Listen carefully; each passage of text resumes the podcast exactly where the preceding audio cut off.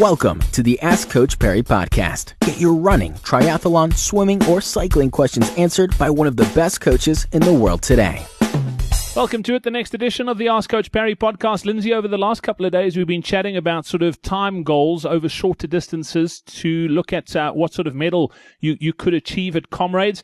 And today's one's quite interesting because it's uh, the one that's smack bang in the middle of the Bill Rowan and bronze. It's a sub 10 hour. It's one that I'm looking at. And we've, we've had a few questions on this one with regards to adjusting training programs. And if this is where you're at, I'll link to those episodes of the Ask Coach Parry podcast on how to do that. But if uh, someone's aiming for a sub 10 comrades from uh, a shorter distance perspective, what should they be looking at for their 10k half marathon and marathon times? And as we mentioned before as well, not an exact science, but uh, more of a ballpark of what you should be looking at. Correct. And look, it's it doesn't change the color of your medal, but certainly bragging rights around the office if there's nine nine something uh, on your comrades time. That's really not a it's not a bad time to run 89 kilometers in. But so yeah, we're looking at uh, in the region of 52 and a half minutes for the 10k. So maybe 50 to maybe 54, um, in, in that sort of uh, ballpark for your 10k.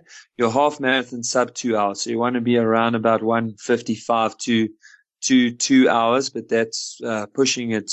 If you're two hours and your marathon, you're looking at four hours. So four, possibly all the way out to 410, but your 410s really need to have an excellent, uh, training program and also perfect, perfect pacing on race day. But yeah, you're looking basically at sub four for the marathon.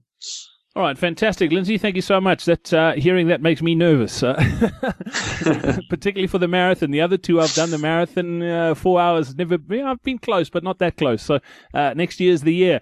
And so, yeah, we're back again tomorrow. We'll take a look at the Bill Rowan. If you aiming for a sub nine hour comrades, the next episode of the Ask Coach Parry is definitely one you want to listen to.